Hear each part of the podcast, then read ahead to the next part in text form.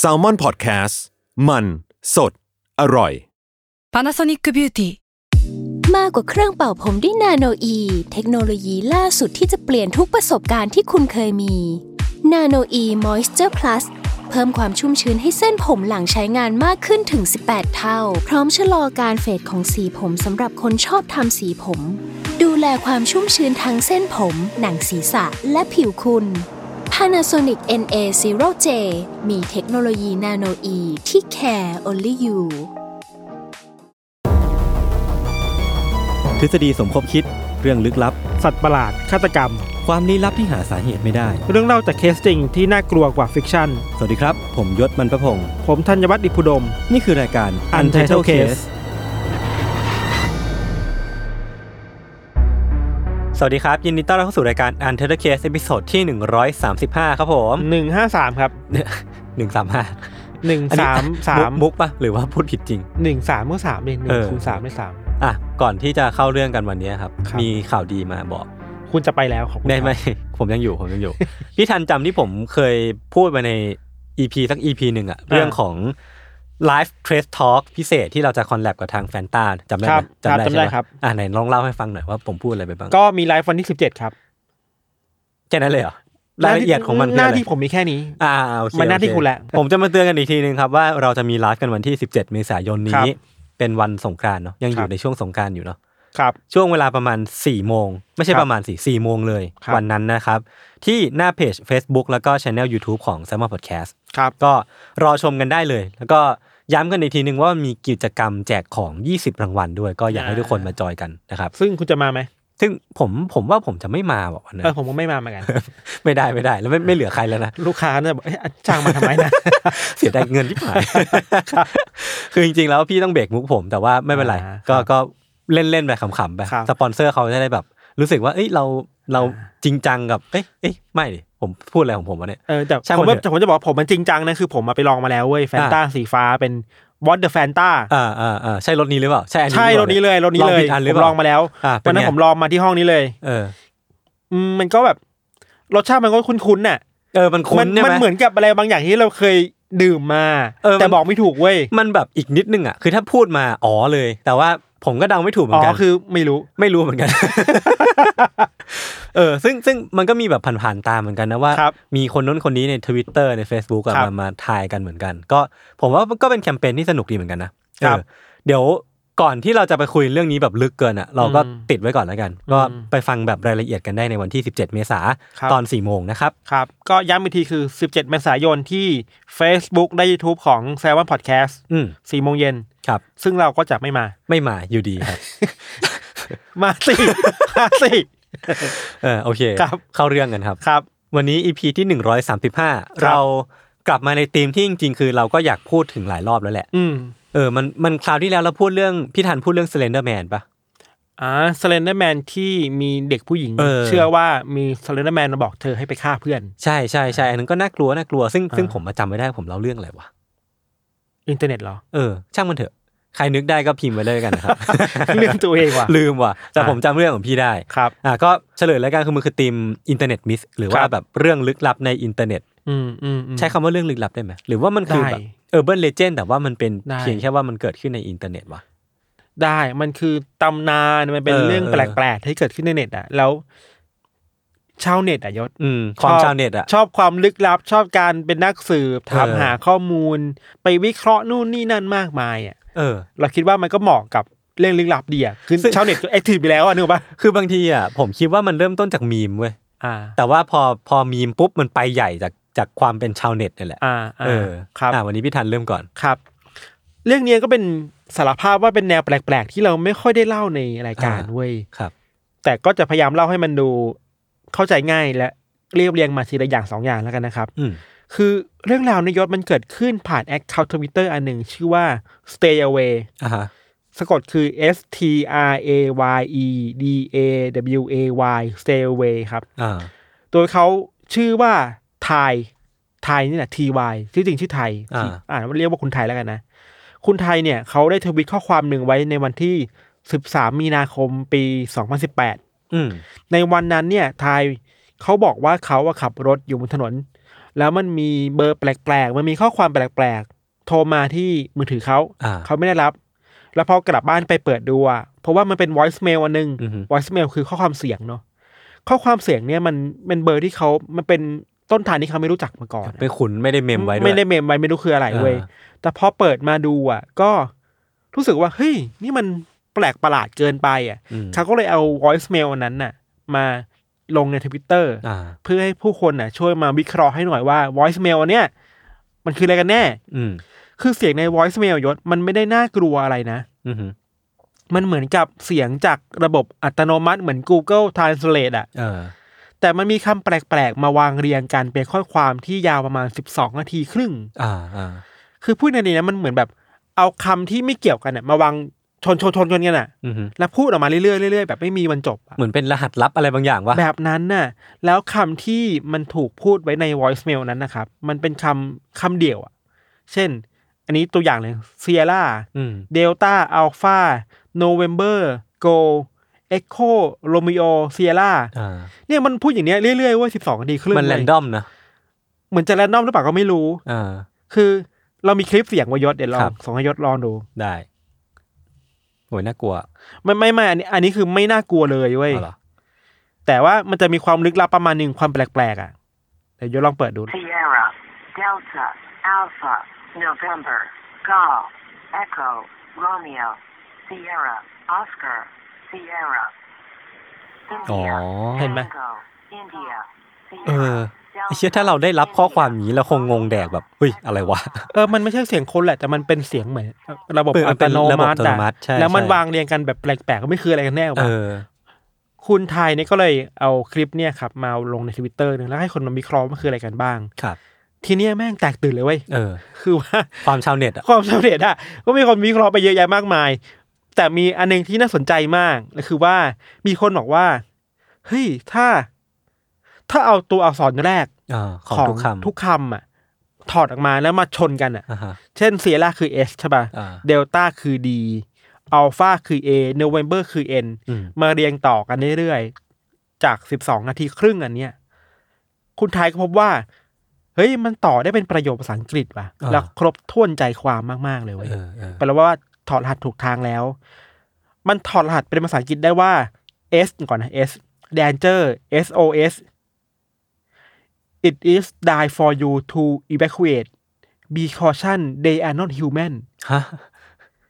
แล้วต่อด้วยเลข 0 4 2 9 3 3 9 6 4 2 3 0 อ่า แล้วก็จบด้วย SOS Danger SOS อ่า ที่พีคคือคำว่า they are not human น่ะ เออ แปลเป็นไทยคือระวังนะ พวกมันไม่ใช่มนุษย์อ่ะ เออเออเออเออ คือแต่ไอประโยคที่เราพูดเมื่อกี้ถ้าแปลเป็นไทยแบบง่ายๆ คือว่า อันตราย SOS นี่คือเรื่องร้ายแรงสำหรับคุณ อ่าฮะ ที่จะอพยพหนีไปนะ เออ แล้วก็จบ เออ แล้วประโยคที่น่ากลัวคือว่าจงระวังให้ดี พวกมันไม่ใช่มนุษย์ พวกมันนี่คือใครวะ day เนี่ยไม่รู้ว่า day คือ เออ คนหรือเปล่า หรือเดคือไม่ใช่คนหรือเปล่า อยมศอืมอืม คือไอ้ตรงเนี้ยดีเทลเนี้ยมันน่าขนลุกประมาณนึงว่าการบอกว่ามันไม่ใช่มนุษย์อะ เออ ทวีตเนี่ยมันแมสมาก ๆ เลยเว้ย เพราะว่ามันมีคนกดรีทวีตไปแล้ว ภายในแค่ไม่กี่วันนะ อือฮึ หนึ่งแสนสี่หมื่นเก้าพันรีทวีต เชี่ยไม่ใช่ไม่ใช่น้อยน้อยๆนั่นน่ะ คลิปนี้มียอดวิวไปอย่างน้อยแปดล้านแปดแสนวิว เอ เว้ย อเออเออ ทำไมมันถึงเยอะก็เพราะว่าไอ้ไอการทอรหันนี่แหละ เออ มันแมสมากอะคือภาษาสมัยนี้คือมันแมสนะถือเป็นแมสเนาะ ครับ แล้วมันมีคนที่คิดต่อไปอีกมากมายครับ โดยเฉพาะกับคำถามว่าคลิปเนี่ยมันคืออะไรกันแน่ อืม แล้วที่สำคัญคือมันถูกส่งมาจากไหน อืม ในสถานการณ์แบบไหน อืม แล้วบอกให้ใครอพยพ บอกให้ใครระวังตัว แล้วบอกว่าอะไรคือไม่ใช่มนุษย์ อืม มันมันมีอะไรเยอะแยะไปหมดเลยอะ่ะ หลังจากที่คุณไทยเนี่ยเขาทวิตเรื่องข้อความเสียงไปแล้วครับ วันต่อมาเช้าวันต่อมา ครับ เขาบอกว่ามันก็มีข้อความแปลกๆเขาเนี่ยในทวิตเตอร์ อืม ส่งมาหาเขาใน DM เว้ย ใน DM เนี่ยมันเป็นภาษาที่เขาอ่านไม่ออก เป็นภาษาไม่ใช่ภาษาอังกฤษ แล้วส่งมาหลายข้อความไหมนะ อืม เป็นชุดชุดๆข้อความอะเรายกตัวอย่างข้อความแรกเนี่ย มันเป็นกลุ่มตัวเลขเว้ย กลุ่มตัวเลขแรกคือยี่สิบจุดแปดจุดห้าจุดสองห้า อ่า ต่อมาคือหนึ่งจุดหนึ่งแปดจุดห้า และยี่สิบจุดสิบเอ็ดจุดแปดจุดหนึ่งสี่จุดเจ็ดอะไรแบบเนี้ย เออเออเออ มันแปลกมาก มันแปลว่ามันคือรหัสอะไรบางอย่างหรือเปล่า เหมือนเลขไอพีเครื่องอะ IP address ป่ะ เออ เป็นไปได้ อันนี้คือข้อความชุดแรกที่ อ่าม มาจากในดีเอ็มมันยังมีอีก ในดีเอ็มเนี่ยยังมีรหัสมอสเว้ย อืม มาเป็นพืชเลยอะซึ่งก็ไม่รู้อยู่ดีว่ามันคืออะไร นอกจากนี้ยังมีสัญลักษณ์แปลกๆ แล้วก็ภาษาแบบมันเป็นภาษาอังกฤษอะตัวตัวพยัญชนะนะ แต่ว่าอ่านไม่ใช่ภาษาอังกฤษอะ อืม เขาเลยแคปพวกเนี่ยข้อความพวกเนี่ยมาลงทวิตเตอร์อีกรอบหนึ่ง อืม ช่วยคนมาช่วยถอดรหัสหน่อยว่าไอ้ข้อความเหล่านี้มันคืออะไรกันแน่ อืม โดยเฉพาะไอ้ข้อความที่เป็นตัวภาษาอังกฤษแต่เขาอ่านไม่ออกอะ่ะ โชคดีที่มีคนพอรู้อยู่บ้างเขาบอกว่า เฮ้ย เรารู้เพราะว่าไอเนี่ยมันคือภาษาอินโดนีเซีย อ่า คือคนอินโดเขาใช้ภาษาอังกฤษในการคุยด้วย อ่า อะ่ะแล้วมันก็มันคืออาจจะประกอบคำรู้จักภาษาอังกฤษมั้ง ภาษาคาราโอเกะประมาณนึงอ่ะ แบบนั้นน่ะ เออ แบบนั้นนะครับ ไอ้ข้อความชุดหลังเนี่ยที่มันเป็นภาษาอินโดนีเซียเนี่ยยศ อืม มันก็ถูกแปลงมาเป็นภาษาอังกฤษ ครับ ว่า end the post you just share about the recording in your phone อ่า แปลเป็นไทยง่ายๆว่า หยุดโพสต์เรื่องราวเกี่ยวกับข้อความเสียงในมือถือได้แล้ว มันคือคำขู่วะมันคือคำเตือนอะ ว่าแบบมึงเลิกยุ่งได้และ เลิก เออ แบ แบบ บ เลิกทำสิ่งนี้ให้กลายเป็นไวรัลได้ละ เออแบบเลิกได้แล้ว เออ หรือว่าเป็นประโยคบอกเล่าเหรอหยุดได้แล้ว น้ำเสียงแบบ เราไม่รู้ เออ น้ำเสียงไง แต่มันก็มีความเตือนเตือนๆบางอย่างนะ เตือนด้วยความหวังดีหรือ หรือว่า ว่าเตือนด้วยขู่ เออ หรือว่า เอออ อะไรมันไม่รู้มันไม่รู้น้ำเสียงอะครับแล้วก็แปลกเนาะอ่ะเราขอโทษเรื่องภาษาอินโดนี้ไว้ก่อน อืม แต่ว่ามันมีข้อความที่ขู่มาว่าหยุดได้แล้วครับ อืม หลังจากเนี่ยชาวเน็ตก็มาถอดรหัสไอตัวข้อความมันมากขึ้นเรื่อยๆยศข้อสังเกตหนึ่งย้อนกลับไปตัว voice mail อ่ะ ไอคำแรกอะมันคือ S อ่ะ อืม S เนี่ยมันดำรงอยู่แบบไม่เกี่ยวกับคำหลังเลยอะคือ danger อ่ะ อืม แล้ว S มันมาได้ยังไงอ่ะ มันมีคนมาเจอข้อสังเกตว่า หรือว่า S เนี่ยมันไม่ใช่ตัวแรกของ voice mail นี่วะ อ่าฮะ มันคือตัวสุดท้ายของ voice mail นี้อะ อ่า แปลว่า voice mail เนี่ยมันเล่นแบบบนลูปอ่ะ อ๋อ แล้วมันตัดมาไม่เนียนไง อ่าอ่ แปลว่ามันตัดมาตัวสุดท้ายของประโยคอ่ะ า พอดีอ่ะ ก็เป็นไปได้ มันแปลว่าข้อความเนี่ย มันเล่นแบบวนลูปอยู่เรื่อยๆหรือเปล่าอะ อืมอืม อันนี้ก็อีกเรื่องหนึ่งนะ หรือว่า S มันเป็นคำย่อ เป็นตัวย่อของคำบางคำ ย่อ หรื ไป เล่า อีกทีหนึ่งบ้างแต่ว่าที่ผ่านมามันย่อมาแล้วไง อ่าอ่า แต่ว่านี่มันอยู่แบบอยู่แบบโดดเดี่ยวอ่ะ มัน ดู งงๆ ไม่มีความหมายในตัวเองอ่ะ อ่า เอสนี่มันได้ยังไงครับ นอกจากข้อความที่เราเล่าไปรถยศมันยังมีตัวเลขสองสิบสองหลักเว้ยที่เราบอกไปอ่ะ ครับ อันนี้มีทวิตเตอร์ชื่อว่าคุณเออร์มาโฮนี่ซิกมีสมมติฐานว่า ไอตัวเลขสิบสองหลักเนี่ย ถ้าแยกออกมาเป็นศูนย์สี่สองเก้าสามสามเก้าหกสี่สองสามศูนย์เนี่ย มันอาจจะเป็นโลเคชันของอะไรสักอย่างหรือเปล่า อ่าอ่าอ่าเป็น latitude longitude ใช่คือมันแบ่งเป็นสองพาร์ทได้คือครึ่งครึ่งๆคือ latitude longitude อะ อ่า แต่ว่าเขาแบ่งครึ่งแล้วมันมันไม่เป๊ะพอ ครับ แต่ว่าพอปรับตัวเลขบางอย่างให้มันดูเข้ากับ latitude longitude ให้ได้อะแล้วก็ทดลองใส่ลงไปใน Google Map ดู แล้วพบว่าโลเคชันเนี่ยมันอยู่แถวแถวๆจังหวัดอาเจของอินโดนีเซียเหมือนกัน อ้าวมันก็ลิงก์กับภาษาอินโด มันสองอันแล้วนะ ภาษา เอออิ อินโดและโลเคชันที่ใกล้กับอินโดนีเซียเหมือนกันภูมิศาสตร์ อ่า คือ เป็นเมืองท่าที่อยู่ติดกับทะเลฝั่งอันดามันนะครับ ครับ สองอย่างแล้ว ตรงนี้มันมีข้อมูลที่มารวมกันมากขึ้นเว้ย คือ DM นู่นนี่นั่นอะไรใช่ปะ อืม นอกจากเนี้ยยศมันจะมีตัวเนื้อหาคอนเทนต์ที่ตัวคุณไทยได้รับมาเว้ย อืมอืม โดยเฉพาะ ไอตัว ไอตัวคำว่าขู่อะเลิกเปิดเผยได้แล้วอะไรเงี้ย แปลว่ามันกำลังมีคนที่ไม่อยากให้ความลับนี้ถูกแพร่งพลายออกไปหรือเปล่า อืม อะไรเงี้ยครับ แต่ว่ามันก็จบในตัวคอนเทนต์มันเองอะมันเลยมีคนคิดว่า หรือว่าถ้าเราสามารถมองมันผ่านบริบทอะไรบางอย่างได้ไหม อืม คือมองในตัวมันเองได้แค่นี้อะแต่ถ้ามองว่าอินโดนีเซีย ข้อความเสียง อืม SOS ขอความช่วยเหลือ อืม มันจะเป็นอะไรได้บ้าง ถ้าดูจากเหตุการณ์ใหญ่ๆอะไรอย่างนี้ครับ มันก็มีทวิตเตอร์คนหนึ่งที่เอาโลเคชันของไอเกาะอาเจหรือว่าตรงตรงโลเคชันที่ได้มาเนี่ยไปปักหมุด อืม แล้วไปกางเทียบกับแผนที่แผนหนึ่งดู แล้วเขาเจอว่า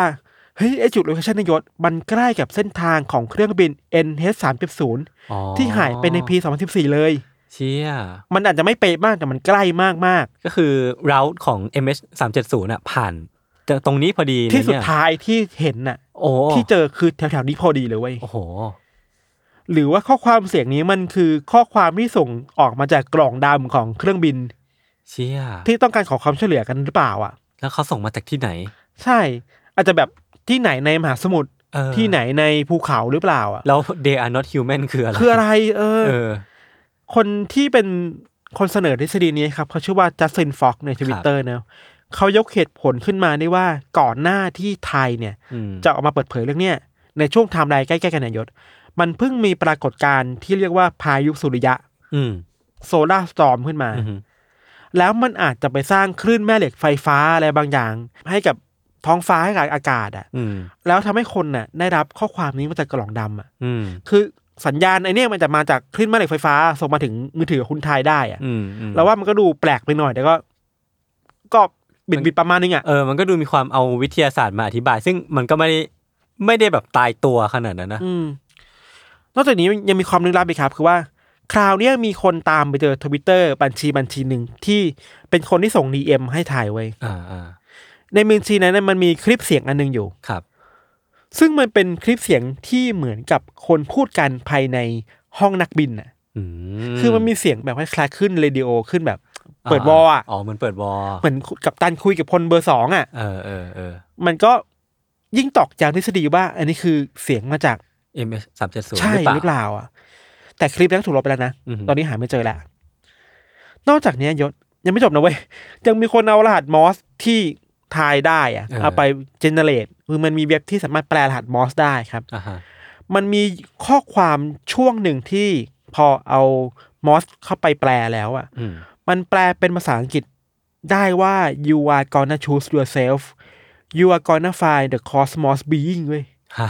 คอสมอสีอิงก็คือ คือคุณจะได้เจอกับสิ่งมีชีวิตในจักรวาล เออ ไอ้เชี่ยนี่คือมาเวลปะวะ ตัวตนนอกโลกตัวตนแบบว่า สิ่งนี้มีชีวิตที่ไม่ได้อยู่ในโลกอะ เออเออ แห่งจักรวาล cosmos being อะมันก็ยิ่งแบบตอกย้ำอะไรบางอย่างอีกหรือเปล่าอะ เออเออ เรื่องเหนือธรรมชาติอะ อืม ยังมีอีกเว้ย คือ ตอนนี้มันเหมือนกับว่าชาวเน็ตเครื่องติดแล้วอะ เออ พร้อมแล้วอะมีอะไรกูถอดให้หมดอะ เออ พวกเขาก็เอาตัวเลขเนี่ยครับอรหัสมอสที่ไทยมาโพสต์ไปถอดรหัสต่อในบในในพันอื่นเนาะบางคนก็ถอดรหัสได้ ออกมาเป็นภาษาอังกฤษว่า they are watching they อืม watching อืม คือพวกเขาจับตาดูอยู่ บางคนถอดได้คำว่า they are taking over อืม พวกเขากำลังจะยึดครอง นี่คลองอะไร อะไร เออ และถอดรหัสเจอวันว่ามันคือวันที่ 18 เมษายน อ่าฮะปีอะไร ไม่บอก อ้าว อ๋ออ2018่าอ่า แปลว่ามันมีคนมองอยู่ มันมีคนที่จ้องจะมายึดครองอะไรบางอย่างอยู่ในวันที่ 18 เมษายนน่ะ อ่า หรือมันจะมีมันมันเชื่อมโยงไปหมดแล้วมันมีคอสมอสบีอิง เออ มันมีเสียงปริศนา มันมีการขอความช่วยเหลือ หรือแปลว่ามันมีอะไรบางอย่างที่ทำให้เครื่องบิน m อ็มเศูนย์หายสาบสูญไปหรือเปล่า แล้วมันอาจจะเป็นเรื่องที่ใหญ่กว่า แค่มนุษยชาติ อาจจะไม่ใช่อุบัติเหตุอ่ะ ตอนนี้ เออ มันกลายเป็นทฤษฎีสมคบคิดไปแล้วอ่ะ อ่ะ ว่า ก็ต้ มั อน ง มีเรื่องหนึ่งธรรมชาติมาอยู่อ่ะ ต้องต้องทีตว่าอันนี้คือทฤษฎีสมคบคิดเนาะ ใช่ใช่มันคือทฤษฎีสมคบคิดไปแล้วครับ ครับ แล้วการที่เครื่องบินมันตก หรือว่ามันมีเหตุการณ์แปลกๆเกิดขึ้นกับไทยอ่ะ อืม อาจจะเป็นการโหมโรงหรือเปล่า อ่า ก่อนจะเกิดเหตุการณ์แปลกๆขึ้นในวันที่ 18 เมษายน ครับ แต่สุดท้ายแล้วยศผ่าน 18 เมษายนมา 4-5 ปีแล้วอ่ะ ไม่มีอะไร มันก็มีอะไรเกิดขึ้น เออ ก็เหลือแค่ 18 เมษายน 2022 นั่นเองแหละ ที่มันมันก็ใกล้ถึงแล้ว นะเฮ้ยมันหลังหลังถัดจาก หลังเราลาย ไม่แน่ว่าเราลายแอสเซทจะมีมนุษย์ต่างดาวมันครองโลกหรือเปล่า เออว่ะก็รอติดตามกันนะครับ ครับจนถึงวันนี้มันก็ยังอันโซเว้ย เออ ว่าตกลงแล้วเสียงนี้คืออะไร เออ ของอะไรบ้าง ทฤษฎีที่คนพูดถึงกันมากที่สุดมันคือเสียงจากกล่องดำของ m h 3 0แหละ อืมอืม แล้วส่งสัญญาณข้อความออกมาช่วยเหลือ ขอความช่วยเหลือออกมาที่มือถือคุณทายเป็น voice mail อืม แต่ทฤษฎีเนี้ยยศมันถามจริงๆมันน่าเชื่อถือไปวะ ผมว่าไม่ค่อยเท่าไหร่ ใช่ไหม นะเออ ต้นทางเลยถามแบบคนทั่วไปเลยอะถ้าคนอยากจะขอความช่วยเหลือจริงๆอะมันจะ ทำไม ทำเป็นรหัสหรือเปล่า ใช่แล้วคืออะทำเป็นรหัสอ่ะเออมันก็ไม่ค่อยมีเซนแต่ว่าทำไมถึงส่งมาให้คุณไทยแล้ว ผมว่ามันก็มีความแบบคำถามหลายอย่าง ใช่เขาเป็น ะ เดอะโชคเส้นวันเหรอ เออ นีโอเหรอ ทำไมอ่ะ ใช่ไหมแล้วเนื้อหาในนั้นน่ะมันก็มีคนตั้งข้อสังเกตว่ามันย้อนแย้งเว้ย อืม คือว่าในแง่หนึ่งมันต้องการบอกให้คนรีบอพยพอะ อืมอืม แต่ อืม ในอีกแง่หนึ่งมันก็แจ้งอันตรายว่า จะมีอะไรเกิดขึ้นน่ะ ถ้าคุณ ตกลง อพยพ จะเอาอะไรกันแน่ เออเออ ในการ เออ บอกคนปัจจุบันหรือบอกคนข้างนอก อืม แล้ว SOS เนี่ยมันใช้ในกรณีไหน อืม คือข้างในมันดูแบบมั่วซั่วประมาณหนึงอะ อืม ครับนี่นี่ยังไม่รวมถึงการตั้งคำถามกับว่า มันเป็นคลิปที่ไทยแมคขึ้นมาเองหรือเปล่า หรือเปล่า ด้วยซ้ำไปเนาะ ครับ แต่อันเนี้ยเราไม่มีทางรู้และยังไม่มีใครแคลกมาได้ว่าจริงไม่จริง แต่ว่ามันมีข้อความเนี่ยมันจริง อืม ที่น่าสนใจคือว่าไอ้หลังจากนี้นี่แหละ คือสำหรับเราสนใจมากว่าพอมันมีสิ่งสิ่งหนึ่งถูกโยนเข้าไปในอินเทอร์เน็ตแล้วอะ เออ แล้วการมีที่การมันมีผู้คนเข้ามา สร้างความหมายให้มันอ่ะ เออเออเออ อันเนี้ยเราคิดว่าน่าสนใจที่สุดเว้ยในเรื่องนี้เว้ย เออ คือเราไม่รู้หรอกว่าของจริงเป็นยังไงอ่ะ แต่ว่ามันมีการหาคำอธิบายมากมาย เช่น มันมีพายุสุริยะ มันมีคลื่นแม่เหล็กไฟฟ้า รหัสมอส รหัสมอสสถานของมันมีสองมันจริงๆนะ เออ แต่การการเอาพวกคลื่นแม่เหล็กไฟฟ้า พายุสุริยะมาอธิบายสิ่งนี้ว่ามันส่งผ่านข้อความมาถึงไทยได้ยังไงอะ เออ เราว่าเนี่ยมันเป็น confirmation bias แบบนึงอ่ะ อ่ะฮะ คือเมื่อเราเชื่อใจแล้วว่า มันอันเนี้ยไม่ใช่เรื่องปกติอ่ะ ยิงเงื่อน เราก็ งำ จะควพยายามไปคว้านหาข้อมูล เออ ที่มาสอดรับกับจุดยืนนี้ของเราให้ได้อะ อ่าอ่าอ่าอ่า อันเนี้ยมันชัดเจนมากว่ามันคือ confirmation bias เว้ย ครับ อีกอย่างหนึ่งคือว่าในธรรมชาติของอิอินเทอร์เน็ตอะยศ มันมีข้อความในนั้นอย่างที่เราบอกว่าใครคำว่า they are not human น่ะ อืม พวกมันไม่ใช่มนุษย์เนี่ย เราว่ามันเซ็กซี่พอที่ ทำให้ เย้ายวนคนให้มาแบบ เออเออเออ มันรุมถึงสิ่งนี้กันอ่ะ คือถ้ามันขาดคำคำนี้ไปอ่ะ มันอาจจะไม่ได้ไม่ได้น่าสนใจขนาดที่ ใช่ แสนแปดรีทวีตได้อ่ะ ใช่ใช่คือสำหรับเรานะไอ้ voice mail อ่ะ ไม่มีอะไรเลยเว้ย อ่าอ่า คือ voicemail มันตัวมันเองอ่ะ มันไม่ได้มีความไวรัลอะไรเลย ม มันไวรัลจากคำว่า d are not human นี่แหละ ที่ถูก คนมันใช่ แปล แม มา นุษย์นี่แหละ อีกทีหนึ่ง ที่แปลมาอีกทีหนึ่งอ่ะ เออ ซึ่งนี่แหละมันทำให้คนมันอยากจะเข้าไปหาคำตอบอะพออ ม เราเชื่อว่าสิ่งนี้มันคือสิ่งเหนือธรรมชาติ มันคืออ ม สิ่งสัตว์ประหลาดมันคือสิ่งมนุษย์ต่างดาวอ่ะ เออ มันยิ่งเชื้อชวนให้คนน่ะ เข้าไปหาความจริงมากขึ้นกว่าเดิมเว้ยเพราะมัน เออ คือสิ่ง เออ ที่เราไม่เคยรู้มาก่อนอ่ะ อ่าฮะ อยากไปไขปริศนาของโลกใบนี้ให้ได้อ่ะ อันนี้ก็เป็นธรรมชาติของอินเทอร์เน็ตอ่ะ เออ มันคือบริบทของเวลี่ทวิตเตอร์เวลี่เฟซบุ๊กอ่ะ มันคือความแบบคอนทาเจียนเขาเรียกว่าอะไรอะโรคระบาดที่มันแบบส่งต่อกันได้อะ แต่มันสนุกนะ มันคือความสงสัยที่ส่งต่อกันอ่ะ เออ เฮ้ยใช่ เออ สงสัยอันนี้คนที่สงสัยอันนั้นอ่ะ แล้วผมคิดว่าอีกอีกสิ่งหนึ่งที่มันทำให้มันมันฮิตขนาดเนี้ยเพราะว่ามันค่อยๆมีคนค้นพบอะไรบางอย่างที่มันน่าตื่นเต้นเว้ย ใช่ใช่ คือ ใช่ จาก a voice mail อ่ะไปเป็นคำที่แบบ อืม idea not human อืม แล้วก็เริ่มมีการแบบใช้ลองติจูดลองติจูดอะไรเงี้ย อืมอืม แบบหุยมันไปอยู่ที่อินโดอ่ะ อืม แล้วมันไปตรงกับภาษาที่ถูกแคร็กออกมาได้อีกทีนึง ใช่ไอันนี้ยน่าสนใจมาก เราก็ยังย้ำย้ำกลับมาเรื่อง confirmation bias ไว้ อืม คือว่า เมื่อเรารู้ว่ามันคือข้อความภาษาอินโดนีเซีย เออ มันคือโลเคชันในอินโดนีเซีย อืมแล้วมันก็มีข่าวที่ตรงกันอีก อันเนี้ยรู้อยู่สองอย่าง อืม แล้วคนมันเวลาพูดถึงอินโดนีเซียในเวลานั้นเองอ่ะมันพูดถึงอะไรไปไม่ได้ นอกจากคดีเครื่องบินหายอะ อ่าอ่าอ่า มันเอาคดีขึ้นไปไหนมา มา มาครอบข้อมูลนี้อ่ะ อ่าฮะ มันยิ่งตอกย้ำความเชื่อในเรื่องเหนือธรรมชาติของตัวเองมากขึ้นไปอีกอ่ะ เออเออเออเออ อันเนี้ยมันคือเวลี่คอมฟอร์มชั่นไบแอสเว้ย อืม นี่แหละชาวเน็ตเป็นแบบนี้นะ จริง แต่ก็ไม่ได้ทุกคน แต่ว่า ครับ คนเวลามันมันน่ะ มันจะใส่อะไรนี้ก็ต้องระวังตัวกันนะครับ ใช่ใช่ใช่ อีกอย่างหนึ่งคือว่าสำหรับเราเราเราคิดว่าเรื่องเนี้ยไอ้เรื่อง stay away เนี่ยชื่อเรื่องคือ stay away นะแอคเคาท์ชื่อ stay away เนี่ย ปัจจัยที่ทำให้เรื่องราวพวกนี้มันแพร่กระจายไปได้อย่างรวดเร็วคือคำว่า retweet เว้ย อืม ไอรีทวีตกันเป็นแบบ เป็นแสนแสน หนึ่งแสนสี่หมื่น อืม รีทวีตเนี่ย นี่มันคือปรากฏการณ์ระดับโลกออนไลน์นะเว้ย เออเออเออไม่ใช่ไม่ใช่จะเห็นได้บ่อยๆเนาะ อย่างในไทยก็สมมติเป็นเรื่องเหตุการณ์หนึงก็จะประมาณหมื่น อ่าห้าหกหมื่น ห้าหกหมื่นอะไรเงี้ อื ย ม แสนหนึ่งก็นานๆที ครับ อันนี้คือแสนแสนแปดอะยศ เออ คือแปลว่ามันก็ไปไกลระดับโลกอะแล้วก็คนพูดถึงในอินเทอร์เน็ตค่อนข้างเยอะอะไรเงี้ยครับ อืม สุดท้ายแล้วเราคิดว่า เวลาเราบอกว่าเราอะเป็นคนที่สามารถไขความจริงได้แล้ว เออ ไขได้ว่าอันนี้คืออะไร อาจจะต้องช่างใจหน่อยว่า เฮ้ย แล้วไอ้ต้นทางเนี่ยมันน่าเชื่อถือจริง ๆ หรือเปล่า จริงจริง คือเรื่องหนึ่งที่แปลกมากคือ มีน้อยคนมากอะเวลาอินกับเรื่องนี้ไปแล้วอะ อื ไม่ได้กลับมาต้นทางว่าไอ้ voice mail เนี่ย มันน่าเชื่อถือจริงๆเปล่าวะ ใช่ คือถ้าสมมติว่า ย้อนกลับมาปุ๊บ แม่ง voice mail แม่งเป็นเรื่องหลอกลวงที่แปลว่าที่ที่แคร็กกันออกมาที่มันดูบังเอิญนั่นนี่คือ ใช่ ไม่จริงเลย ไม่จริงเลย คืออ้าวเมื่อเมื่อเป็นอย่างนี้คุณลืมตั้งคำถามกับสิ่งที่คุณยังอินอยู่หรือเปล่าเพราะฉะนั้นเราเราเราอยากอยากย้ำว่า เวลาเราอินกับอะไรมากๆตั้งคำถามมันมาหน่อย อืม ว่ามันน่าเชื่อถือแค่ไหนครับ แล้วก็อ๋อลืมพูดไปอีกเรื่องหนึ่งคือว่า มีคนวิเคราะห์กันด้วยเหมือนกันว่าไอ้ voice mail อ่ะ มันมาจากไทยจริงแหละ แต่หลังจากนั้นอ่ะ สิ่งที่ไทยควบคุมไม่ได้คือไอ้การมีคนส่ง DM มา อันนั้นเองอ่ะไทยอาจจะไม่รู้เลยก็ได้นะ เออเออเออ คือพอมันมีอะไรบางอย่างมันเป็น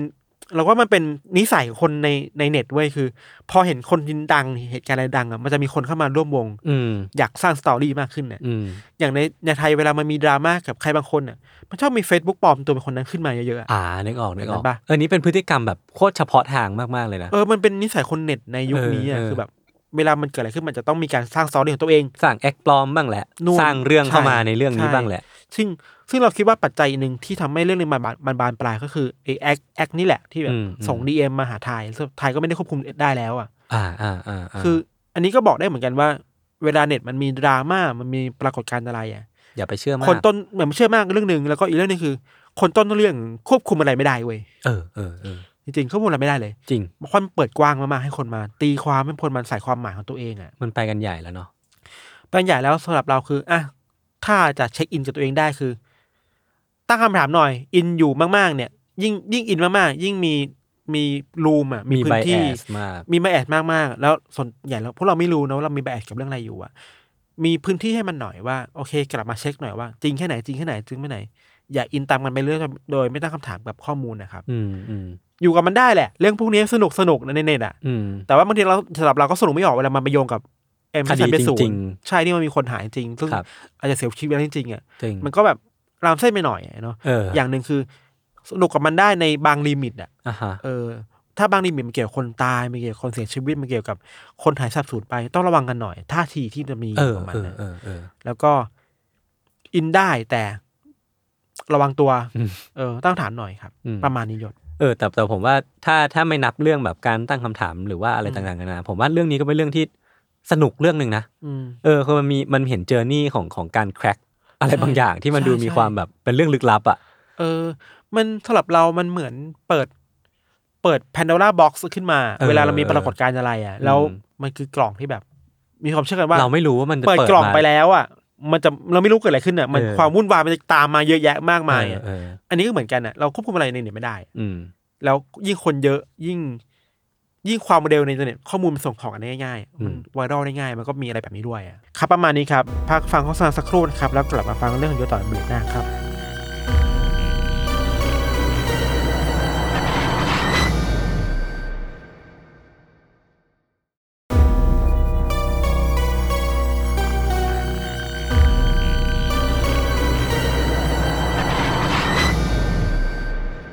กลับมาอยู่ในเบรกที่ 2 ของรายการ u n t e r Case เอพิโซดที่ 135 นะครับ ครับ เรื่องของผมเนี่ย ก็ ดีครับ เอ่ออย่างแน่นอนว่าเป็นเรื่องที่เกิดขึ้นในเน็ตเหมือนกัน แล้วก็จริงมันจะมีความคล้ายคลึงกันเนาะสตรัคเจอร์ของเรื่องที่เป็นอินเทอร์เน็ตมิสหรือว่าเรื่องเรื่องเลเจนด์ที่มันอยู่ในเน็ตอ่ะมันคือความที่ชาวเน็ตเข้ามามามารุมมาตุ้มกันอะแล้วมันก็เกิดเป็นเรื่องใหญ่ขึ้น คือเรื่องที่ผมเล่าเนี่ยก็ก็จะมีความคล้ายคลึงกับเรื่องของพิธันเหมือนกัน คือจุดเริ่มต้นของเรื่องเนี้ยเกิดขึ้นที่เว็บบอร์ดเว็บบอร์ดหนึ่งที่แทบจะไม่ต้องเดาว่าคือเว็บบอร์ดอะไร พันทิป ไม่ใช่โฟชัน ประมูลประมูล อ่า ผมไม่รอให้ผมไม่รอให้พี่พูด ดอด คือโฟชันผม อ่า อ่านว่าโฟชันแล้วกันโฟจังแหละ โฟจังอ่ะ เออเออเออคือมันมีกระทู้หนึ่งครับที่ถูกโพสต์ในวันที่ 12 พฤษภาคมปี 2019 ครับ ก็คือเกิดเมื่อไม่นานมานี้ คือเจ้าของกระทู้อ่ะเขามาขอให้ชาวเน็ตทุกๆคนที่อยู่ในโฟจังเนี่ย อืม เอารูปอะไรก็ได้ที่รู้สึกว่ามันพิลึกพิลึกมันเวียดเวียดเนี่ยมาโพสต์เล่นกันสนุกสนุกก็คือเหมือนเป็นกิจกรรมยามว่างของชาวเว็บบอร์ดอะ แม่ง ผมรู้เลยว่าแม่งไม่น่าสนุกแน่ รอฟัง ๆ อ่า คือทีเนี้ยมันก็มีแอคเคาท์หนึ่งครับอัพอัพโหลดรูปมารูปหนึ่ง มันเป็นรูปโถงทางเดินของอาคารที่ อืม ดูเหมือนจะเป็นโรงแรมหรือว่าอพาร์ตเมนต์ที่ที่มันดูแบบโล่งๆ แล้วก็เหมือนสำนักงานอะไรบางอย่างคือ เราไม่รู้หรอกนะว่ามันคือภาพของภาพอะไร เดี๋ยวผมให้พี่ทันดูรูปก่อนละกันอ่ะคร่าวๆมันคือรูปรูปนี้ อ่าอ่าา เออเออเออ า คือมันหลาย ๆ คนน่าจะคุ้นๆกับภาพนี้แหละ เออ มันเป็นภาพที่ให้พี่ธันช่วยอธิบายเพิ่มเลยว่ามันเป็นแบบภาพสีเหลืองๆเนาะ มันมันเหมือนเป็นห้องสำนักงานออฟฟิศ อ่าอ่ แต่ว่า อ่ ไม่มีเฟอร์นิเจอร์อยู่เลย ไม่มีเลย ไม่มีเฟอร์นิเจอร์เลยเป็นสีเหลือง อืม แล้วก็ดูเหมือนไม่มีคนเลย ใช่ใช่ ดูลางๆเนาะ เออ แต่มีไฟเปิดอยู่อ่ะ ใช่ เออน่ากลัวตรงนี้แหละ แล้วไฟแม่งเป็นสีเหลืองๆเว้ย แล้วก็ผนังรอบข้างเนี่ยก็มีติดวอลเปเปอร์ ซึ่งที่สังเกตเห็นได้ชัดที่สุดคือหลาย ๆ คนก็เห็นภาพเนี้ยแล้วก็รู้สึกตรงกันว่าภาพมันเหลืองผิดปกติ อืม เออ มันมันเหมือนว่าบรรยากาศภาพเนี้ยมันค่อนข้าง ดูแบบพยายามทำให้ดูแบบติดเหลืองขึ้นมา เพื่อสร้างโทนให้ชัด สำหรับเราอ่ะ เวลาเราเห็นรูปเนี้ย ความรู้สุขแรกที่เรามีเรามีนิ้วหลายคนมีคือ มันมีความคุ้นเคยอะไรบางอย่างอยู่เว้ย เออเออใช่ใช่ใช่ สำ ใช่ หรับเราที่เราเราสูว่าเราสูตรกลัวหรือคนรู้ขึ้นมาสำหรับเรา เอ คือ อ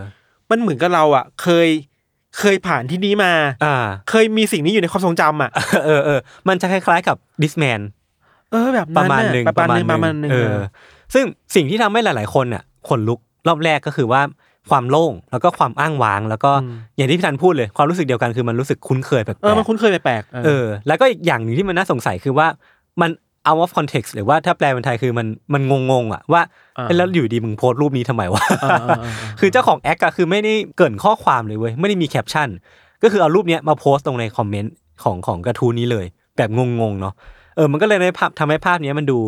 น่ากลัวแล้วก็ดูสยองสยองพิลึก อืม แต่ว่าหลังจากเนี้ยครับหลังจากที่มีคนเจ้าของแอคเนี้ยเอารูปนี้มาโพสต์เนี่ย อืม มันก็มีอีกตอนหนึ่งมีอีกขยักหนึ่งได้ไหมเรื่องนี้มันดูน่ากลัวแล้วก็น่าขนลุกมากขึ้น คือมันมีอีกอีกแอคเคาท์หนึ่งครับ มาคอมเมนต์เพิ่มเติมซึ่งซึ่งมันดูเหมือนเป็นเรื่องราวอ่ะเป็นไซส์สตอรี่ของภาพภาพเนี้ย อืม ที่เจ้าของแอคเนี่ยมาเล่าให้ฟัง อันนี้คือที่ผมแปลมานะ คือเขามาโพสต์แบบนี้ คือเขาบอกว่า ถ้าคุณไม่ระวังและเกิดโนคลิปหลุดออกจากโลกแห่งความเป็นจริง อ่า โนคลิปเนี่ยอธิบายเพิ่มเติมมันคือสับเกม า คือมันเหมือนเป็นชีตมันเป็นสูตรโกงที่ถ้าคุณโนคลิปในเกมอ่ะแปลว่าคุณจะทะลุกำแพงได้ คือมันคุณจะสามารถเดินทะลุกำแพงขึ้น อ่า ลงได้แล้วก็เหมือน เคยเห็น เหมือนแบบหลุดออกจากกฎฟิสิกส์ของเกมได้เลยอะ เคยเห็นเคยเห็นแบบว่าสามารถไปไหนมาไหนก็ได้ ใช่ ในเกม ใช่ ใช่ไหม มันคือแฮกแหละ เออมัน เอ คือแฮก อ นะ เวลาเราเล่นเคาน์เตอร์อะไรเงี้ย อ่ามั มันจะมีแบบแฮกพวกนี้แหละที่คุณ อ่า เดินทะลุกำแพงได้ลง อ่า ลงไปข้างล่างได้ขึ้นข้างบนได้เนาะ ครับ เขาก็บอกว่าถ้าคุณแบบเกิดเผลอโนคลิปหลุดออกจากโลกแห่งความเป็นจริงอ่ะไม่ใช่โลกในเกมนะ อืม คุณก็จะไปลงเอยอยู่ที่ใน The Back Rooms เขาตั้งชื่อสิ่งนี้ว่า The Back Rooms อ่ะ อ่ามั มันเป็นสถานที่ที่ไม่มีอะไรเลย นอกจากพรมเก่าๆ ชื้นๆ สีเหลืองอ่อย อ่า ที่พร้อมจะพาให้คุณคลั่ง drive คุณถูสู่ madness ไป แล้วก็ห้องห้องเนี้ย The Back Room เนี้ยมันจะเต็มไปด้วยเสียงรบกวนของหลอดไฟฟลูออเรสเซนต์ที่มันสั่นอย่างไม่มีวันจบสิ้น เออแล้วก็พื้นที่ประมาณ 6 ล้านตารางไมล์เนี่ยที่ไม่มีอะไรเลย นอกจากห้องโล่ง อืๆมที่ขังพวกคุณเอาไว้ ครับ แล้วก็ทิ้งท้ายเอาไว้ว่า ขอให้พระเจ้าคุ้มครองคุณจากเสียงปริศนาที่ไม่ทราบที่มาที่เดินวนเวียนอยู่รอบๆคุณ อืม เพราะว่าไม่ว่ามันจะเป็นตัวอะไรก็ตามเนี่ย แต่ว่ามันได้ยินเสียงคุณแล้วแน่นอน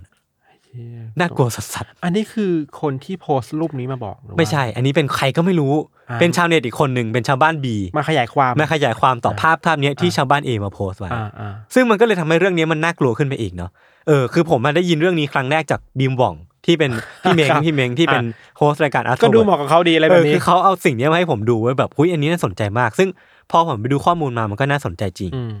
กลับมาที่เรื่องเนี้ยคือว่าจู่ๆเนี่ยความพิลึกคือว่าชาวบ้านบีมาโพสต์เรื่องเนี้ยซึ่งมันก็ดูไม่มีที่มาเนาะแล้วก็ดูจะเป็นคริปปี้พาสต้าหรือว่าเป็นเรื่องสยองขวัญที่คนแต่งขึ้นมา หรือไม่ก็เป็นอินเทอร์เน็ตมิสทั่วไปที่ใครก็ไม่รู้อะว่าเอามาทิ้งเอาไว้นะครับ แต่ด้วยความที่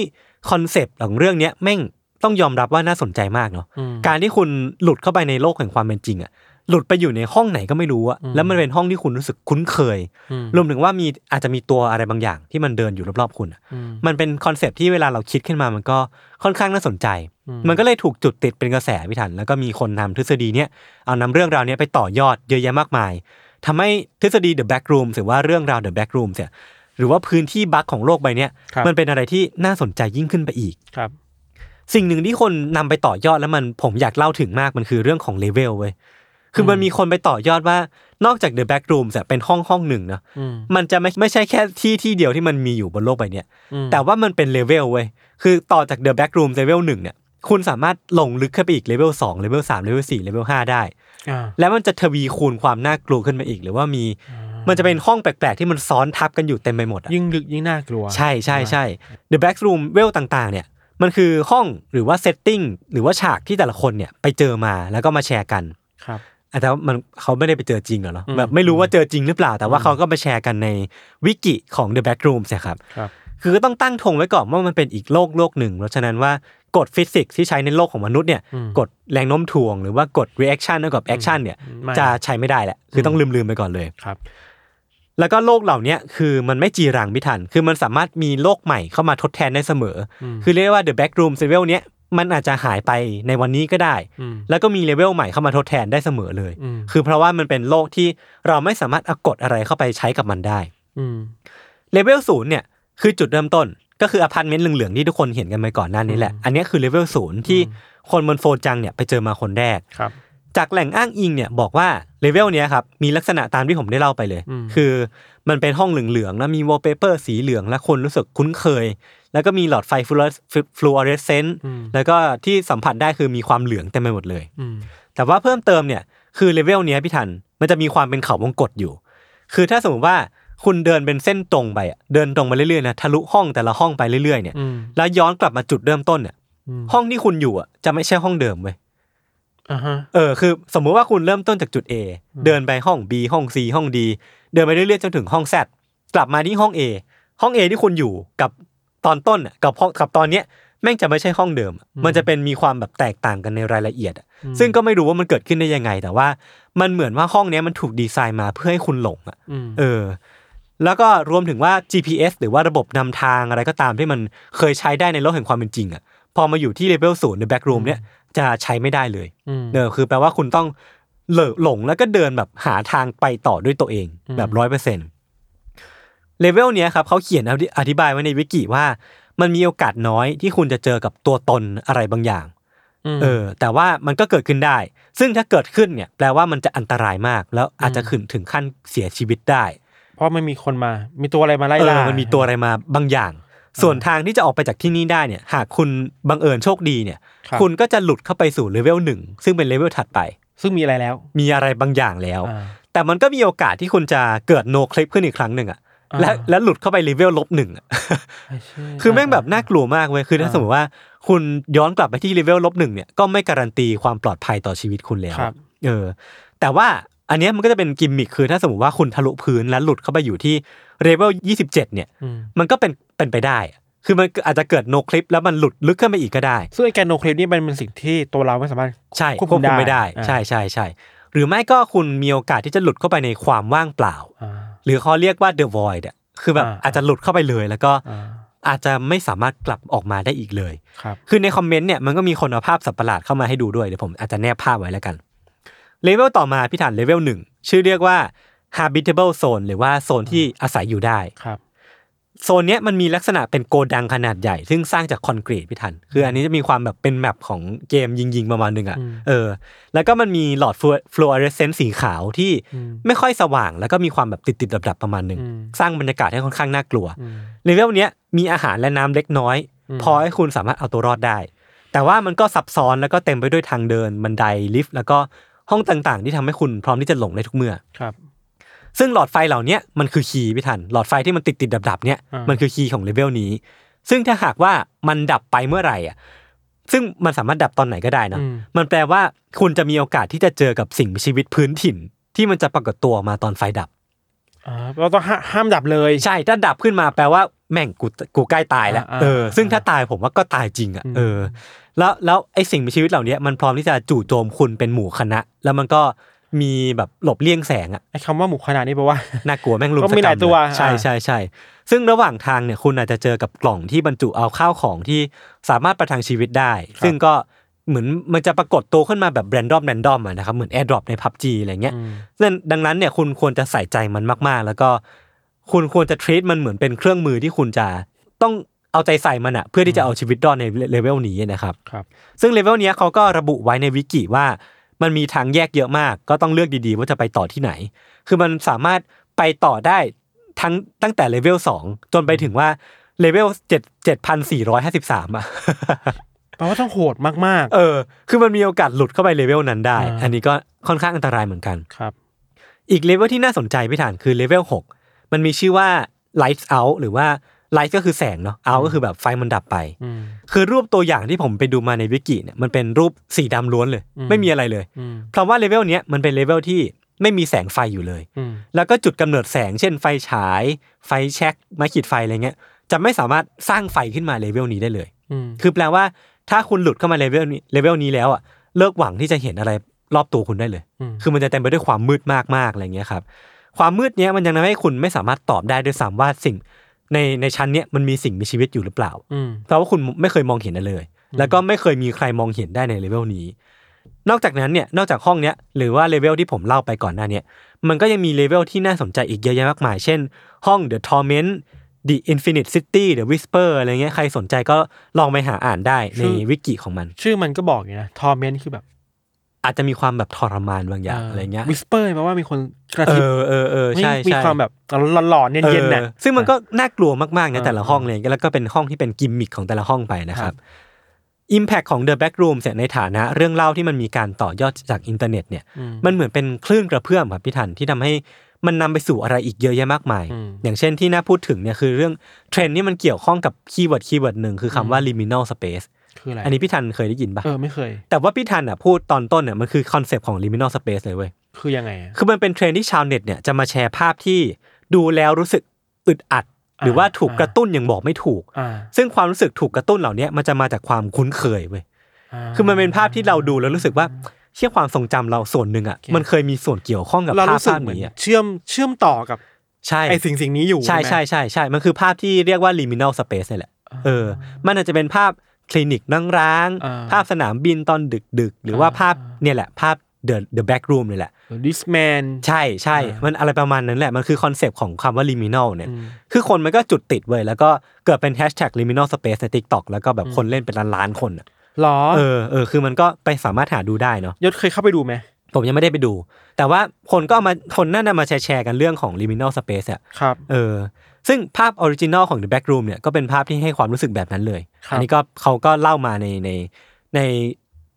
ในแหล่งข้อมูลที่ผมไปอ่านมานะครับ ครับ นอกจากนั้นเองเนี่ย The Back Room เนี่ยก็ยังถูกนำไปต่อยอดเป็นหนังสั้นที่ชื่อว่า The Back Room เนี่ยชื่อเดียวกันเนาะ อ่า ซึ่งหาสามารถหาดูได้ใน YouTube ก็น่ากลัวมาก มันเป็นภาพเรื่องสั้นๆของหนังเรื่องเนี้ยคือว่ามันเป็นแก๊งแก๊งหนึ่งแก๊งผู้ชายแก๊งหนึ่งที่ อ่า เหมือนถ่ายทำโฮมวิดีโอกันอยู่อะ อ่า ปรากฏว่าคุณตากล้องอะเขาเหมือนล้มไปไว้ยพี่ทัน อ่า แล้วก็หลุดเข้าไปในเดอะแบ็กรูมอะ อ่าคือคือที่บอกว่ามันคือ อาจจะเกิดโนคลิปขึ้น ล ได้ งคลิปขึ้นมาได้ ใช่ า คือตากล้องอะจู่ๆเขาก็หลุดเข้าไปเว้ย แล้วก็ไปหลุดเข้าไปอยู่ในเดอะแบ็กรูมเนี่ย อ่า แล้วเขาก็เดินหาทางออกเว้ย ซึ่งมันก็ไม่มี มันเหมือนเป็นเขาวงกตอะแล้วสักพักเนี่ยเขาก็เริ่มได้ยินเสียงอะไรตัวอะไรบางอย่างอะที่มันวิ่งไล่เขาอยู่อะอันนี้ผมเล่าแค่นี้แล้วกันไปหาดูกันได้นะครับใน YouTube YouTube ใช่ไหม ใช่ใช่ใช่ อันนี้อยากให้ทุกคนดูมากๆจริงๆเออ สิ่งสุดท้ายเนี่ยที่อยากจะคุยกับเรื่องเนี้ยคือเรื่องของไอเดียพี่ทัน ครับ หรือว่าจุดเริ่มต้นของสิ่งนี้เนี่ยแหละ คือมันอาจจะเริ่มต้นจากสิ่งที่มันเกิดขึ้นในเกมเนาะ คืออันเนี้ยก็อย่างที่ได้เล่าไปว่าคือคอนเซปต์ของมันจริง ๆ มันคือคำว่า no clip นี่แหละ อืม ซึ่งคนมันอาจจะสามารถแฮ็กได้ คือมันเกิดขึ้นในเกมอย่าง Counter Strike หรือว่าเกมอื่นๆ ตนาที่มันเป็น First Person เนี่ย คือคนสามารถแฮ็กเข้าไปได้ แล้วก็เกิดการ no clip ขึ้นได้ อืม คือทีเนี้ยมันพอมันแอพพลายเข้ากับโลกของความเป็นจริงกับไม่ทัน อืม ก็กลายเป็นว่ามันก็เหมือนเป็นตอนเล็กๆอะว่าถ้าสมมติว่าเราใช้ชีวิตอยู่เงี้ยผมอัดรายการกับพี่ทันอยู่เงี้ยแล้วผมเกิดการโนคลิปอะ อืม หลุดเข้าไปในสักที่ที่หนึ่งอะ อืม มันจะเป็นยังไงวะเออ มันก็ค่อนข้างน่าสนใจเนาะ เจาะมาได้ไหม เออใช่จะออกมาได้ไหม จะเจออะไรในนั้นอีก ใช่แล้วเราจะหลุดไปที่ไหน มันก็เป็นสิ่งที่ทำให้คนรู้สึกว่าไอคอนเซปต์เนี้ยหรือว่าไอเดียเนี้ยมันเป็นเรื่องที่น่าน่าพูดถึงและน่าคิดต่อยอดเนาะ เออ เออ เราว่าสนใจเรื่อง liminal space มาก ๆ เลยเว้ย อื ว่าม อืม มันน่าจะมีคำอธิบายเชิงจิตวิทยาป่ะว่า อืมอืม ทำไม อืม พวกเราทุกคนถึงคุ้นเคยในสถานที่คล้าย ๆ กันน่ะ เออเออซึ่งผมยังไม่ได้ไปหาข้อมูลมาแต่ว่าพี่ทันก็ก็น่าสนใจ น่า น่า คุย สน ใน ใจ อนาคตนะ เออเออเออ เราหารูปกูก็แล้วจะเจอบางรูปว่าเออว่า ไม่จะมีความแบบเฮ้ยใช่ เออ ไม่ว่าเราจะอยู่ในประเทศไหน เออ โซนไหนก็คุ้นเคยอะไรแบบนี้ หรือว่ามันเป็นเพราะว่าเราถูก brain wash บางอย่าง หรือเป สื่ ล่า อหรือเปล่าดูหนัง เออฮอลลีวูดหรือเปหนังล่าะไร ชื่อ เยนะ ดังบางเรื่องที่มันเห็นฉากแบบนี้หรือเปล่าก็ เอ เป็อนไปได้ เออเออเออคือมันก็กลับมาที่เรื่อง the back room ซะ ครับ คือแม้ว่ามันจะน่าสนใจแค่ไหน หรือว่ามันเป็นตอนที่เราคิดแล้วตื่นเต้นแค่ไหนอ่ะ อืม มันก็ยังไม่สามารถตอบได้หรอกว่ามันมีจริงหรือเปล่า อืม แล้วถ้ามันมีจริงปุ๊บไอ้เงื่อนไขอะไรที่จะมาให้เราหลุดเข้าไปอยู่ในนั้น อันนี้ก็คงไม่สามารถมีใครตอบได้นะตอนนี้เนาะ อืม ก็ต้องรอการพิสูจน์ต่อไป ครับ ซึ่งในแฟนดอมที่ผมไปหาข้อมูลมา มันก็มีการยกตัวอย่างหลายทฤษฎี ถ้าสมมติว่าไอ้ The Back Room เนี่ยมันจะมีจริง หรืออาจจะไม่มีจริง มันจะมีทฤษฎีอะไรมารองรับนะครับ อืม ซึ่งมันมีเยอะมากเป็นแบบหลายเกือบร้อยอะทฤษฎี อ่า ผมคัดที่มันเด็ด ๆ มาแล้วกัน ครับ ทฤษฎีแรกเนี่ยคือเรื่องของจิตวิทยาหมู่ที่ทุกคนมีร่วมกัน อืม ก็คือเรื่องของ liminal space นี่นแหละ อืม หรือว่าสถานที่ที่เรามักคิดถึงหรือภาพของสถานที่ที่เราจำได้เนี่ยมันมักจะมีความคล้ายคลึงกัน และคนที่หลุดไป the back room เนี่ยก็คืออาจจะฝันหรือว่าหลุดออกจาก consciousness หรือว่าสติรับรู้อะ เป็นไปได้ จนหลุดเข้าไปในสถานที่ที่หนึ่งที่ทุกคนมีความทรงจำร่วมกัน อืม แล้วก็กลายเป็นที่มาของไอเดีย the back room ก็ได้ อันนี้มันอาจจะเป็นที่มาที่อธิบายได้ทั้งจุดเริ่มต้น และที่มาที่อธิบายไว้ได้ว่าทำไมเรื่องนี้ถึงแมสได้อะนะครับ ทฤษฎีต่อมาเนี่ยหลายคนอาจจะคิดเหมือนกันก็คือเรื่องของ alternate universe หรือว่าจักรวาล คู่ คู่ ข ข นาน านเออหรือว่า parallel universe นั่นแหละ ที่เราอาจจะเผลอหลุดเข้าไปด้วยเงื่อนไขบางอย่าง อาจจะอาจจะอย่างเช่นแบบเราอาจจะไปเผลอกดปุ่มอะไรบางอย่าง ในชีวิตจริงที่เราไม่รู้มันคือปุ่มอะไรเนาะ อืม แล้วเราก็หลุดเข้าไปในนี้แหละ แล้วก็เข้าไปอยู่ในห้องห้องหนึ่งที่เราก็ไม่รู้วิธีออกมา ม เออ แล้วคนที่ออกมาได้เนี่ยก็เอาเรื่องราวมาเล่าต่ออ ม เออ อันนี้ก็น่าสนใจดีเหมือนกัน ทฤษฎีต่อมาเนี่ยเริ่มสมคบคิดมากขึ้น ม คนตั้งสมมติฐานเอาไว้ครับว่า คนที่หลุดเข้าไปเนี่ยแล้วไปโผล่อีกที่หนึ่งเนี่ย มันอาจจะเกิดขึ้นจากความบังเอิญที่ อ่า เผลอไปกดเปิดกลไกทำงานของวาร์ปคอนตัมอ่ะ อ่ะเช่นอันนี้ดูคน อัน ละ เนี้ยอันนี้ ะ ดูมอร์เวลมาก ๆ อ่า เลยนะซึ่งไอ้วาร์ปควอนตัมเนี่ยหรือว่าควอนตัมวาร์ปเนี่ยพี่ทัน มันเป็นการทดลองของรัฐบาล อีกแล้วเหรอ ที่เป็นรัฐบาลโลกด้วยนะ อ่า เป็น New World Order อะ อ่า เออ อันนี้มันค่อนข้างทฤษฎีสมคบคิดมาก ๆ เนาะเออคือ มันก็เลยนำไปสู่ทฤษฎีสมคบคิดต่อมาว่า The Backrooms เนี่ยมันคือการทดลองของรัฐบาลโลกที่จะส่งคนไปยังที่ที่หนึ่ง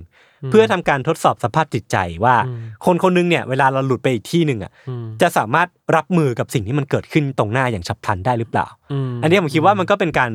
การสร้างทฤษฎีที่ค่อนข้างสุดโต่งเหมือนกันประมาณหนึ่งเหมือนกัน เออ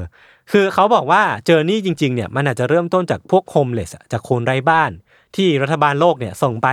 ใน The Back Rooms จนมันมันไม่สามารถพิสูจน์อะไรได้ จนมาสู่ชนชั้นกลางมากขึ้น หรือว่าคนทั่วไปมากขึ้นอะไรอย่างเงี้ยครับ อันนี้ก็น่าสนใจดีเหมือนกัน แล้วมันก็ยังมีทฤษฎีสนุกสนุกๆอื่น ๆ เช่น มันอาจจะเกิดจากการหล่นลงไปในหลุมมิติ ซึ่งก็เป็นไอเดียไซไฟทั่วไปเนาะ อืม ซึ่งผมก็เคยเล่าอย่างเช่น คุณแอมเบรียสโบรสเหมือนกันที่เขาเป็นนักเขียนแล้วเขาก็มีทฤษฎีเรื่องเนี้ย เช่นคนสามารถหลุดเข้าไปหลุดหลุมมิติได้ทุกเมื่ออะไรอย่างเงี้ยเนาะ หรือว่า The Back Room เนี่ยมันคือคุกที่เอาไว้ขังคนไว้ตลอดการ อืม คุณอาจจะทำผิดไปแล้วก็อาจจะถูกแบบผู้คุมกฎแห่งการเวลาอะไรเงี้ยของโลกใบเนี้ยของจักรวาลเนี้ยส่งเข้าไปอยู่ใน The Back Room ก็เป็นไปได้ อืม หรือว่า The Back Room เนี่ยจริง ๆ แล้วเนี่ยเป็นนรก เอออันนี้ก็น่าสนใจดีเหมือนกัน เออ จะเป็นนรกที่ไม่ได้มีเยมทูต ใช่ ไม่ได้มีคน ใช่ มาทรมาน ใช่ แต่เป็นความว่างเปล่า เออแล้วก็อาจจะมีสิ่งมีชีวิตแปลกๆก็ได้ แล้วมันก็มีคอนเซปต์เรื่องของการทะลุชั้นก็ไปทีละนิดทีละนิดนะพี่ทัน ครับ หรือว่าอาจจะเป็นทฤษฎีเรื่องของเอเลี่ยนที่ อ่า เข้ามาเกี่ยวข้องแล้วก็สร้างโลกเหล่านี้ขึ้นมา โดยจำลองจากสิ่งที่มันเจอกับโลกมนุษย์เราเนี่ยแหละ ครับ แล้วก็ส่งคนเข้าไปเพื่อทำการทดลองเกี่ยวกับมนุษยชาติ อืม อืม อืม อันนี้ก็ก็น่าสนใจก็เป็นไปได้หรือเปล่า อ่าถ้าถ้าสมมติว่าต้องไปอ่ะ เออ เราสามารถพกของอะไรไปได้ไหม คือถ้าเรารู้ว่าเราจะไปยังไงอ่ะผมคิดว่าเราพกได้เว้ยแต่ตอนเนี้ย อ่า เงื่อนไขหรือว่าบั๊กคือเราไม่รู้ว่าเราจะหลุดเข้าไปตอนไหนอ่ะ อ่า เออ สมมติถ้าไปได้เนี่ย เอาอะไรไปได้บ้างปะ พี่จะเอาอะไรไปอ่ะ เออ น่า น่าสนใจนะ ตั้ง น่าตั้งคำถามนะ เอาแล็ปท็อปไป เอาไปทำไมวะมัน ทำงานไม่ทัน หลุดไปตรงนั้นไม่ต้องทำงาน แล้ว เลิกกังวลเรื่องงานด้วยแล้ว ส่งงานไม่ทัน ตรวจงานไม่ทันเออต้องเอาแล็ปท็อปไปปะ ไม่ต้องเอาไปหรอก เออ โอเค เอาชีวิตรอดก็พอตอนนั้นน่ะ ถ้าแบบจะมีสัตว์ประหลาดมาทำร้ายแล้วอย่าเพิ่งอย่าเพิ่งขอขอส่งเมลแป๊บนึง เดี๋ยวก่อนเดี๋ยวก่อนที่ ส่งเมลแป๊บนึง มี Wi-Fi ไหม ที่นี่มี Wi-Fi ไหม มันมีอีกทฤษฎีหนึ่งที่ผมยังไม่ได้เล่า อันนี้ผมชอบมาก มันคือเรื่องของ virtual theory นี่แหละ อ่า ว่า the back room เนี่ยมันเป็น มันเป็นเหมือนโลกเสมือนที่ถูกสร้างขึ้น อืม แล้วคนเนี่ยก็ถูกส่งเข้าไปอยู่ในนั้น ซึ่งทฤษฎีที่อ่ะซึ่งคนเจ้าของทฤษฎีเนี่ยเขาก็อ้างไว้ว่ามันเป็นโลกยูโทเปีย อ่า ที่คนและสิ่งมีชีวิตลึกลับ หรือว่าสัตว์ประหลาดเหล่าเนี้ยอยู่ร่วมกันอย่างกลมเกลียว อ่า เออ คืออันนี้ก็ค่อนข้างงงๆประมาณนึงแต่ว่าเขาก็อ้างว่าคนเนี่ยถูกส่งเข้าไปเพื่อที่จะสร้างยูโทเปียขึ้นมา อ่าอ่า เออ มันเป็นอีกโลกโลกขนานคู่ขนานไป เหมือน นะ เห ค มื รั อบ นเหมือนซิมที่เพิ่งเริ่ม เออเออใช่ ยังไม่ได้ ใช่ใช่ ยังไม่ได้ลงอะไรใหม่ เออ แล้วคนเหล่านี้ก็ ค่อยๆ ถูกป้อนเข้ามาในระบบ อ่า ทีละคนทีละคนเนาะ อ่าอ่า แต่ว่าทีเนี้ยการส่งคนเข้าไปอยู่ในยูโทเปียเนี้ย อืม มันเกิดเหตุผิดพลาดขึ้น อืม แล้วมันก็นำมาสู่สิ่งที่อยู่ใน The Back Room ก็คือสิ่งมีชีวิตที่อยู่ในนั้นอ่ะ มันเลมันเกิดการกลายพันธุ์กลายเป็นสิ่งมีชีวิตที่อันตรายขึ้นมา อ่าก็เป็นพล็อตวิดีโอเกมมันง เออเออเออใช่ใช่ใช่ ครับ แล้วมันก็เกิดการแตกขึ้นของเหมือนมันเป็นบรันช์อ่ะมันเป็นกิ่งก้านใบที่มันเกิดขึ้นจากการแบบคอน FLICT ที่มันเกิดขึ้นในนั้นอ่ะ อืม จนเกิดเป็นเลเวลต่างๆ ที่มันค่อนข้างน่ากลัวขึ้นเรื่อยๆ แล้วก็ทวีคูณความโหดร้ายขึ้นเรื่อยๆนะครับ อืมอืม หรือไม่ก็อันเนี้ยทิ้งท้ายเอาไว้ให้มันคิดเล่นๆแล้วกันเนาะมันอาจจะกลับกันก็ได้ คือโลกที่เราอาศัยอยู่มันณปัจจุบันเนี้ย อืม อาจจะเป็นเกม อาจจะเป็นแบล็กรูมจริง ใช่อาจจะเป็นแบ็กรูมจริงๆ ที่เรื่องของจริง ใช่ใช่ใช่ อันนี้ก็เป็นการ อ่า คิด reverse แบบ thinking เออก็ เนอะ น่าสนุกดี เออ คือเราอาจจะอยู่ในโลก simulation อยู่แล้วก็ได้ ใช่ไหม เออ และ no clip อ่ะ อย่าลืมว่าอันเนี้ยมันตั้งต้นจาก no clip เนาะ เออ คือเราอาจจะเกิด no clip จริง ๆ ก็ได้ อืม เพราะว่าเราอยู่ในโลกแห่งเกมอยู่แล้วอะ ม เออ นี่ก็ ก็ทิ้งไว้ให้คิดแบบสนุกสนุกๆแล้วกันเนาะ ครับเราสเราสนใจว่าทำไมถึงแม้ว่าเวลามันผ่านไปตั้งแต่เรามีทฤษฎีเรื่องโลกกลวง อืมอืม อะไรอีกนะ มีมีอะไรบางอย่างมีโลกอีกใบอยู่ เออเออเออเออ จนถึงวันที่แล้วอ่ะคนเราก็ยังสนใจกับเรื่องมัน ใช่ใช่ใช่ ยังมันยังมีสตอรี่แบบอาจจะเปลี่ยนรายละเอียดไปอะ เออ แต่ว่ามันมันยังมีจินตนาการถึงโลกอีกใบ นั่นดิ ที่อยู่คู่กับเราอาจจะมีโลกอีกหลายๆใบอยู่คู่เราอยู่เหมือนเดิมอ่ะ เออเออเออ มันไม่เคยหายไปจากความความเครียดของมนุษย์อ่ะ เออแล้วมันมันก็ยังสนุกอยู่เสมอเนาะ เออ เออคือขนาดมันอันนี้มันก็เห็นได้ชัดว่าอย่างที่พี่ธันพูดเลยว่าไอเดียเนี้ยมันสนุกของมันอยู่แล้ว อืม เพียงแต่ว่ามันมีการเข้ามาของชาวเน็ตอะ อืม ที่มาช่วยกันต่อยอด ม คือมันมีวิกิเดี๋ยวผมจะแปะลิงก์ไว้แล้วกัน อันนี้ไม่ลืมแล้วกัน ครับ คือคนสามารถเข้าไปดูได้ว่าในวิกิเนี้ยที่ชื่อว่า The Backroom ซิกิเนี่ยมันมีข้อมูลต่างๆ เยอะแยะมากมายเลย อย่างเช่นมีก็จะมีคนที่เอาข้อมูลเกี่ยวกับเลเวล อืม ต่างๆ นานามาแชร์กัน และเขียนค่อนข้างละเอียดมากๆว่าเลเวลเนี้ยมีสิ่งมีชีวิตแปลกประหลาดหรือเปล่า อืม และคุณสามารถไปต่อที่เลเวลไหนได้บ้างจากเลเวลเนี้ย อืม เออก็ก็สนุกดีเหมือน แล้วค กัน น เขียนคือมันไปมาแล้วเหรอ ไปมาแล้ว หร เออแล้วก็กลับมา ตีตั๋ว เขียน วันเดียววันเดียว ใช่ ไปกลับ ใช่ไปมาแล้วแหละ โอเค เออ ครับ เออประมาณนี้ครับ ครับสนุกดีครับ เออเออก็ถ้าสมมุติว่าใครมีทฤษฎีอะไรเกี่ยวกับ The Back Room หรือว่าไม่ต้องเป็นต้องเกี่ยวกับเรื่องนี้ก็ได้เนาะ อืม เป็นทฤษฎีอินเทอร์เน็ตมิดขำๆเนี่ยก็มาแชร์กับพวกเราได้นะ ค ค รั รับ บ ก็วันนี้ก็ประมาณนี้ครับ ติดตามรายการของเราทั้งสองคนได้ทุกช่องทางของสมัครปัจจัยเช่นเคยนะครับ วันนี้พวกผมสองคนลาไปก่อนสวัสดีครับ สวัสดีครับ